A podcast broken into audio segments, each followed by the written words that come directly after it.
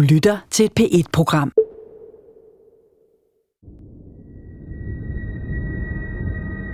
Vi er kommet langt. Der findes biler, der kan køre selv. Der findes raketter, der kan flyve rundt om jorden på halvanden time.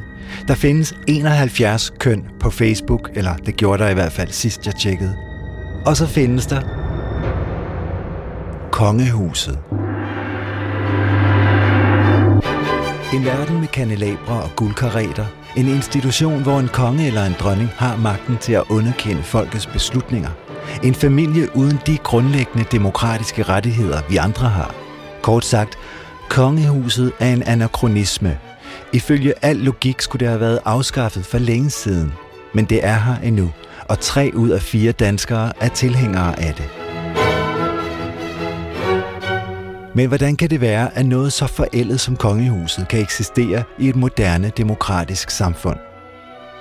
I denne her podcast-serie i seks afsnit vil jeg prøve at forklare nogle af de ting ved kongehuset, der ikke umiddelbart giver mening. Derfor har jeg fundet frem til nogle af de mennesker, der ved allermest om fortidens konger og dronninger og deres rolle i vores allesammens Danmarks historie.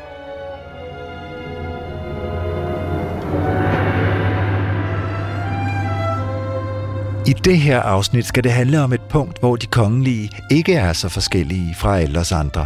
Det skal handle om eftermæle, og hvordan kongerne prøver at kontrollere det. Det kender de fleste af os. Når vi skriver en opdatering på Facebook, og når vi lægger et billede på Instagram, præsenterer vi os fra den side, vi betragter som vores bedste, medmindre vi har en pointe med at gøre noget andet. Det gælder også kongehuset. Og det har det faktisk gjort i flere hundrede år. Kongehuset er måske nok en anachronisme, men ikke når det gælder branding og PR-arbejde. Her er de snarere first movers.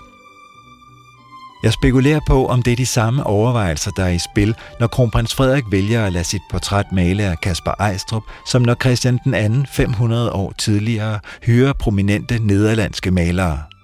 I det her afsnit skal det kun handle om Christian den anden, fordi han må siges at være kongen med det mest splittede eftermæle. Han brugte i højere grad end nogen anden konge før ham portrætmaleriet som branding, altså til at sprede en bestemt opfattelse af ham i de finere kredse. Vi vender tilbage til malerierne senere, men vi begynder et andet sted. For Christian den anden var ikke ene om at bestemme sit eftermæle. En væsentlig del af det har vi fra Johannes V. Jensen, der skrev Kongens Fald om netop Christian den anden. Vi tager derover. Det er vor bestemmelse, sagde kongen med dybt male. En halv time efter sejlede de. Søen bunede om færgen. I stavnen stod en mand med en fakkel. Det var som om bølgerne søgte lyset. Er til vendte alle øjnene sig mod faklen for at se, om den holdt ved at brænde godt. De sad rundt om reglingen med ryggen ud mod vandet. Tavsheden plagede dem. Red dem alle. Sådan er situationen den februar aften i 1523, da kong Christian den anden og hans folk sidder i en båd midt på Lillebælt. Kongen er i tvivl. Han sejler frem og tilbage mellem Fyn og Jylland og kan ikke beslutte sig til, hvor han skal gå i land. Om han skal kæmpe mod de oprørske stormænd i Jylland eller give op og tage til Fyn. Det er i hvert fald sådan, det er ifølge Johannes V. Jensen. I dag sidder jeg samme sted i en jolle fra Lillebælt Smakkelav en smakkejolle har et firkantet sejl, hvis ene øverste hjørne holdes oppe af en stage, der går på tværs, og den minder lidt om sådan en Christian den anden kunne have sejlet i for 500 år siden. Nu sidder jeg her sammen med Ph.D. i historie ved Syddansk Universitet, Lars Biskov. Han ved om nogen, hvad der er op og ned i fortællingen om Christian den anden, hvad Johannes V. Jensen skriver i romanen, og hvor han har det fra, og hvad der i virkeligheden skete. Sådan som det i hvert fald bliver skildret i romanen Kongens Fald, øh, der, ja, hvad er det, der sker der? Der sejler han frem og tilbage hvor mange gange? Ja, jeg tror, det, der står omkring ni gange øh, frem og tilbage, og sådan blev det ved natten igennem ind til den lyse morgen, men der var kong Christian tømt for energi og en slagen mand. Sejler han frem og tilbage de der ni gange? og man beder altid historikeren om at rekonstruere fortiden nøjagtigt, fordi man vil gerne have de svar. Ja, jeg vil gerne have svar på, om det, der står i kongens fald, passer. Det er jo Christian den andens eftermæle, og i hvor høj grad harmonerer det med sandheden.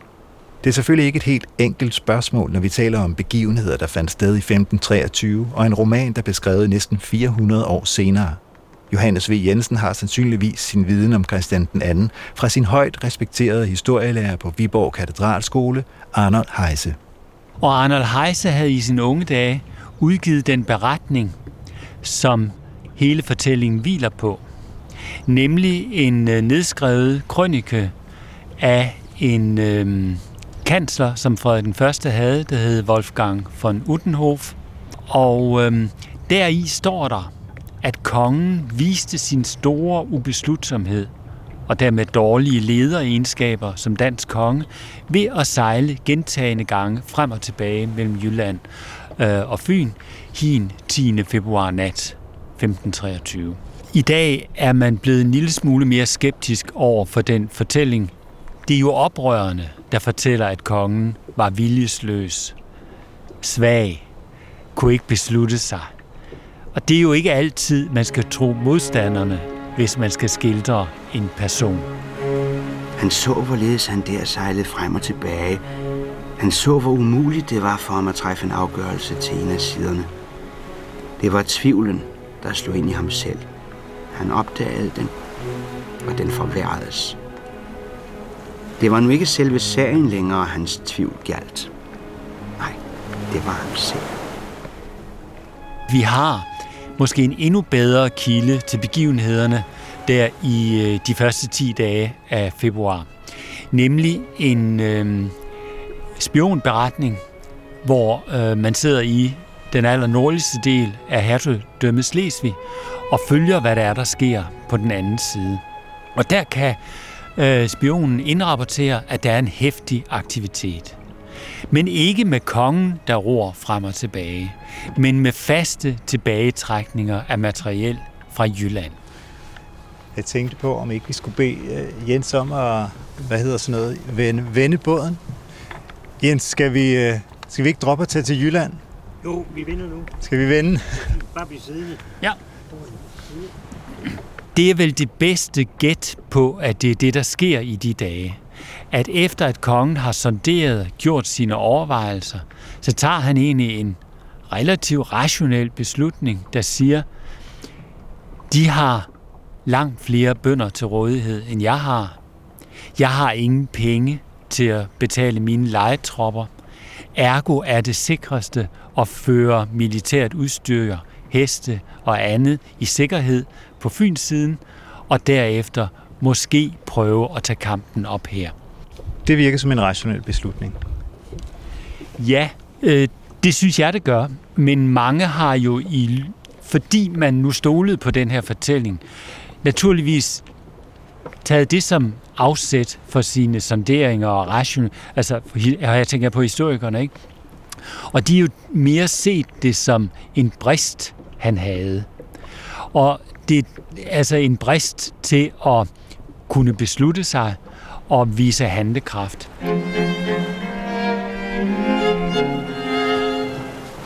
Det var kong Christians fortvivlelsesnat. Den brød ham ned. Han sejlede frem og tilbage indtil dagen gryede. Da solen kom, var han på Fyns siden, og der blev han, fordi han tilfældigvis var der. Nej, det var ikke tilfældigt, og det var ikke solens opgang, der gjorde en ende på kongens kvalfulde tvivlrådighed. Nej, det står skrevet, at den, der tvivler, altid, altid skal ende med at undlade. Han skal ende med at lade den sag falde, der er genstand for hans tvivl.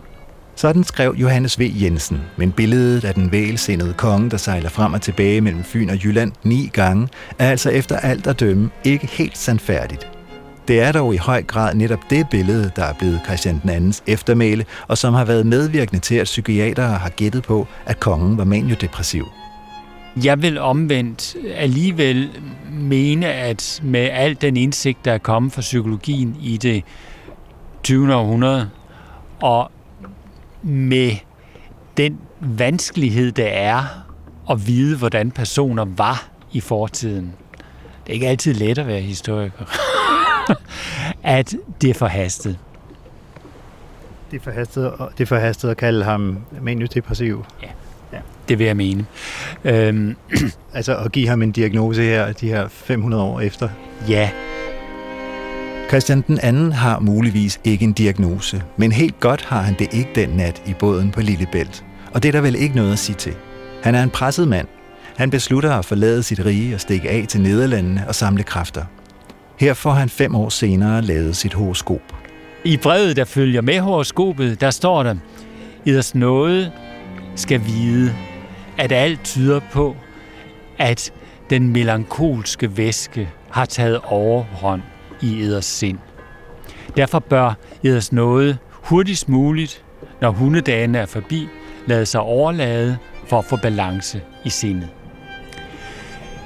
Dette er ikke mærkeligt i betragtning af den store modgang, eders nåde har været udsat for i de forgangne seks år.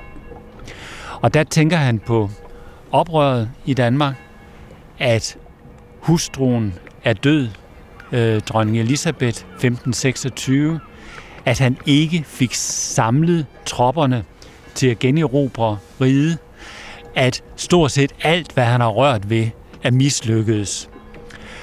Og så synes jeg jo ud fra en moderne betragtning, at hvis et menneske virkelig kommer i streng krise, jamen så kan man jo slå ud. Også uden at man er disponeret for det og er afviger. Det er en helt menneskelig reaktion.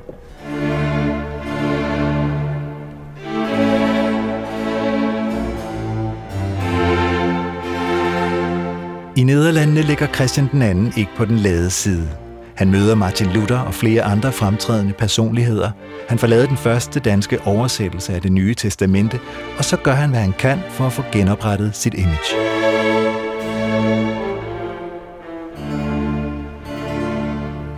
Det, man må forbavses over med den konge, det er hans energi. Øh, fordi han når utrolig meget. Jeg tror ikke, at vi har en dansk regent i hele kongerækken, der så udsøgt har kunne vælge kunstnere af bedste international format og få sig for evigt. Malerkunsten var jo også dengang en signatur.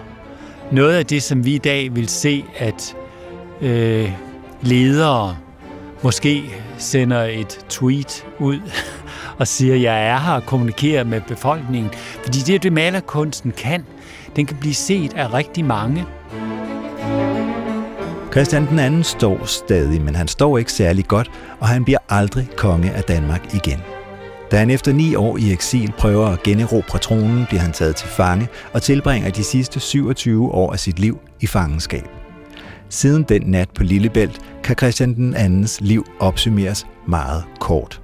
Det overordnede billede er, at det langsomt går tilbage, tilbage og tilbage. Historien om den slagende og tilfangetagende konge er en del af Christian den andens eftermæle, som han ikke selv har sat i scene. Ligesom han naturligvis heller ikke har kunnet styre, hvad Johannes V. Jensen ville skrive om ham. Til gengæld er Christian den anden den første danske konge, der målrettet bruger portrættet i markedsføringen af sig selv. Det fortæller kunsthistoriker Hanne Kolin om. Hende møder jeg på Statens Museum for Kunst. Det der med at få malet en konge, så han ligesom øh, glider ind i de magtsfære, øh, som han skal nu være med til at, øh, at spille i på et europæisk plan, det er Øh, altså det er usædvanligt for en dansk konge. Han er den første danske konge, der sådan rigtig deltager i det internationale magtspil øh, på den europæiske magtscene. Og, og sådan et portræt er vigtigt i sådan en sammenhæng. Ikke? Og portrætter i det hele taget er vigtige som øh, statusstyrkelse. Vi står her ved et billede af Christian den anden. Det er Michael Sittovs portræt fra 1514-1515, deromkring. Og hvis man kun har set et billede af ham, så for eksempel i sin historiebøger, så er det nok det her. Han ser ikke specielt rar ud. Jeg vil prøve at, at beskrive, hvordan han ser ud, og hvad har historielærer og lommepsykologer fået ud af at kigge på det her billede? Han har skæg. Øh, han har sådan vildt hår, ikke? han har sådan en lille knæk på næsen. Han har, han har sådan forskellige ting, man ligesom kan, kan se. Øh, han har meget høje kindben, ikke? altså alle sådan nogle ting. Det er med til at gøre, at man kan genkende ham fra portræt til portræt. Ikke? Det er sådan nogle konstanter. Det er jo i virkeligheden øh, ret svært at beskrive, fordi man kommer jo hele tiden til at indlæse sine egne fordomme, når man skal aflæse en psykologi i et maleri. Øh, der er mange, der har syntes, at han så sådan øh, mistænksom ud og, og øh, ond lige frem, ikke? og i hvert fald snu en, en meget snedig og snu person, ikke? og kynisk, og mange negative ting har man syntes om det. Ikke? Øh, og øh, man har jo nok ikke i 1500-tallet aflæst det på den måde. Øh, snarere skulle det være en beslutsom konge, øh, en altså en stålsat øh, monark, der er øh, tænkt, vil jeg tro, ikke? hvis man sådan ligesom prøver at tænke på 1500-tallets mentalitet. Han har i hvert fald sandsynligvis været glad for det der portræt. Er der ikke også noget med, at det danner øh, forlæg for, for mange af de senere? Jo, altså det er jo sådan en, en, en teori. At man, hvis man for eksempel lægger alle portrætter af Christian II efter hinanden, så er det de der ting, øh, som jeg nævnte før, man kan, man kan genkende fra portræt til portræt. Øh, og senere kommer den gyldne flis også til. Ikke? Her er jeg nok lige nødt til at forklare, hvad den gyldne flis er. Det er ikke en varm gulorange trøje, man kan have på på en campingtur om efteråret, eller som man får overragt, hvis man vinder et orienteringsløb. Det er derimod en af verdens ældste og mest fornemme ridderordner. Man kunne oversætte titlen til Det gyldne skin, men det gør man ikke. Ordnen hedder Den gyldne flis. Det var en orden, han havde om halsen. Øh, det ser man ikke på det her portræt. Det ser man kun på portrætter, der er malet efter 1519. Øh, men den var meget vigtig for Christian II, for det var meget prestigefyldt.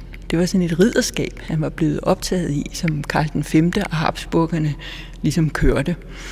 Øh, og når man havde den orden, der var ikke ret mange, der havde den, øh, så var man virkelig en anerkendt øh, magtfaktor i Europa. Øh, så den kom selvfølgelig altid med i portrætter af Christian II, da han først fik den. Portrættet, vi kigger på, er ikke meget større end en af fire side, og det er lavet, mens alt stadig kører for Christian II. Men for den betragter, der ved, hvordan det siden gik ham, så ligner han en, der har noget i ærmet. Vi synes jo, han ser, ser snu og, ja. og ikke så rar ud. Ja. Altså, hvorfor har de... Var det, var det kendetegnet for perioden, at, at, at han blev malet sådan han smiler jo ikke. Altså han ser lidt øh, bister ud. Er det kendetegnet for perioden? Ja, der er, det, der er meget få, der smiler på, øh, fordi det er jo en eller anden følelsesmæssig, øh, altså når, når man malede fyrster i hvert fald, så var det jo netop for at vise, hvor stormægtige de var. Og så står man ikke og smiler. Øh, og det er ikke fordi, de havde dårlige tænder. Der har også været teori om, at de ikke smiler, fordi de havde dårlige tænder. Men en maler kan jo bare male smukke tænder mm. på dem, hvis det var det, der var problemet. Ikke? Kommer til at bo meget flottere end dig, Karius. Tænk på det, Karius, når vi bliver rigtig mange herinde, og når der kommer huller i alle tænderne, så kan jeg sidde som en konge i mit hus og kigge ud over hele byen. Ja, du, du.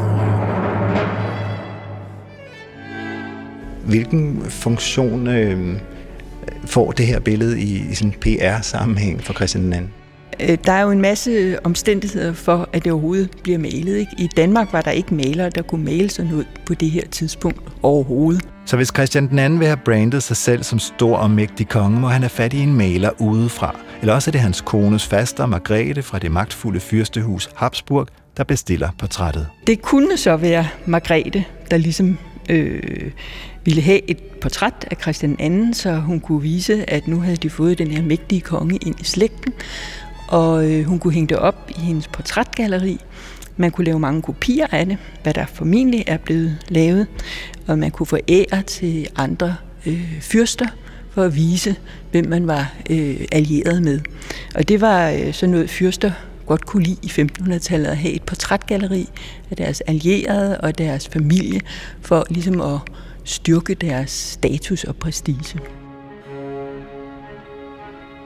Herefter følger en række andre portrætter, men så er det, det begynder at gå galt for Christian II, og han bliver tvunget ned til sin svigerfamilie i Nederlandene. Da Christian II gik i, i landflygtighed, var det Frederik den Første, hans onkel, der så fik magten. Og han var jo ude på at sværte Christian II til så godt man kunne. Ikke? Hvis Christian II ikke havde været en meget kedelig konge, ikke? en rigtig øh, tyran, øh, så ville Frederik den Første jo være en tronraner. Og det skulle man jo heller helst ikke være. Øh, så det handlede om at sværte Christian anden til. En af måderne, man prøver at sværte Christian den andens rygte til på, er at lade Wolfgang von Udenhof skrive historien om den vælsindede Christian den anden på Lillebælt. Den historie, der nogle hundrede år senere inspirerer Johannes V. Jensen til at skrive Kongens Fald. Det er ren propaganda, men det kan Christian den anden også finde ud af. Hans projekt gik ud på at vinde rigerne tilbage, da han kom i landflygtighed. Og at den konge, der sad nu i Danmark, Frederik den Første, var uretmæssig konge. Ikke? Så alle fyrster, der ligesom havde moral, skulle støtte ham og hjælpe ham med at generobre øh, de riger, de havde taget fra ham. Det er Christian den andens alt overskyggende mål. At skaffe penge nok til at samle en hær af lejesoldater, så han kan erobre tronen tilbage. Det er derfor, han mødes med prominente personer, og det er derfor, han kaster sig over billedpropagandaen. Da han var konge, der var det meget malerier, han satsede på. Ikke? Og han fik jo lavet en masse malerier. Christian den andens propagandaarbejde giver pote. Han får stablet en stor hær på benene, men på grund af dårlig vejr er det kun omkring halvdelen af dem, der kommer helskinnet frem til slagmarken, og forsøget på at generobre sit gamle rige bliver en eklatant fiasko. De sidste 27 år af sit liv tilbringer Christian den anden i fangenskab uden mulighed for at lave PR-kampagner og styre sit eftermæle. Han tabte, og det er som bekendt vinderne, der skriver historien. Christian Andens eftermæle, det har jo skiftet meget igennem historien. Altså i starten, der synes man, han var en værre en, og kunne ikke lide ham, og, og talte meget negativt, og skrev meget negativt om, om de historikere, der skrev hans øh, biografi. Øh, I 1800-tallet, der skifter det lidt. Øh, der begynder man at se ham øh, som en progressiv konge. Ikke? Altså man begynder at se alle de der ting, som Christian II ville med, med Danmark og med rigerne i det hele taget, øh, i et helt andet lys end tidligere. Altså adelen har jo altid været imod Christian II, fordi at det var adelens magt og privilegier, han stikkede, han forsøgte at stikke, sådan så at borgerskabet og bønderne kunne få mere at skulle have sagt. Øh, så adelen har altid sværtet ham til. Øh, men da borgerskabet blomstrede op det i 1800-tallet, der begynder man at se Christian II som en borgerkonge. Det er på det tidspunkt i 1871, at det nok mest kendte billede af Christian II bliver malet. Og det er i sagens natur ikke et kongen selv har bestilt. Han har heller ikke sin flis på. Men han ville nok have været godt tilfreds med det. Det skildrer ham nemlig som en godt nok afsat, men utrættelig regent, der i sit fangenskab går rundt og rundt om et bord, som han med sin tommelfinger efterhånden har fået ridset en mindre rille i. Det er jo et nationalromantisk billede. Ikke? Det er jo netop fordi, at man har øh, opgraderet Christian den anden, altså øh, historien om Christian den anden. Det er derfor, man laver det, ikke? Øh, og så også det der nederlag, der jo så ligesom spejler lidt det der nederlag, landet havde haft, måske i 1864, ikke? at man forstod godt den der nederlagsfølelse, ikke? som Christian II sikkert også har, har haft, det, eller helt sikkert har haft.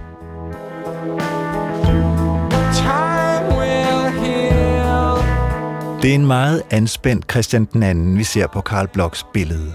Helt modsat nutidens kommende konge, som Kasper Ejstrup malede i 2018. Kronprins Frederik sidder tilbagelænet i en sofa med blottede seler og en martini, der sikkert er shaken, not stirred, på retrobordet foran sig. Verden kan bare komme an. Kronprins Frederik skal nok klare det på sin helt egen afslappede og dog elegante façon.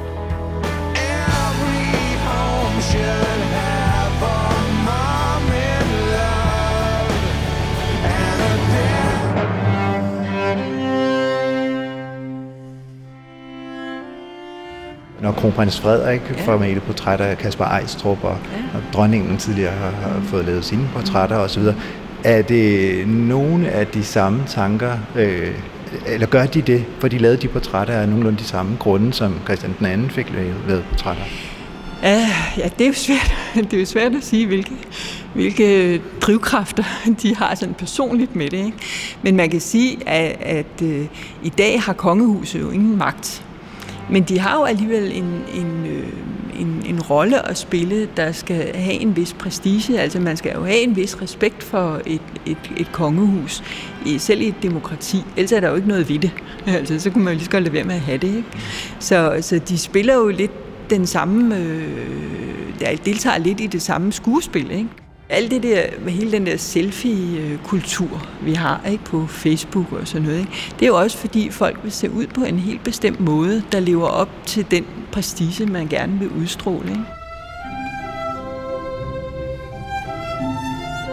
Konklusionen, alene baseret på Christian den anden, er, at konger gør, hvad de kan for at sikre sig et godt eftermæle, og at de ligesom alle andre mennesker prøver at tage sig bedst muligt ud, når de bliver portrætteret. Derfor er konklusionen også en påmindelse om, at der er forskel på virkeligheden og billederne af den. Og hvad så med konklusionen på hele serien? Jeg havde sat mig for at prøve at forstå, hvordan noget så forældet som et kongehus kan eksistere i et moderne demokratisk samfund. Jeg havde en idé om, at kongehuset eksisterer på trods af, at det er en anachronisme.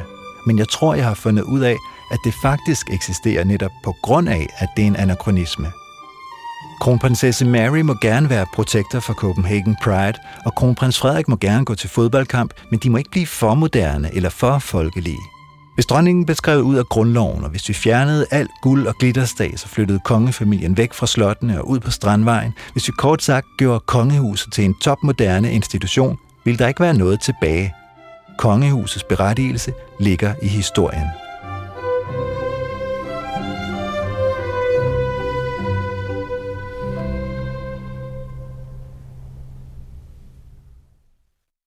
Du kan finde alle P1-programmer på dr.dk-p1. Det giver mening.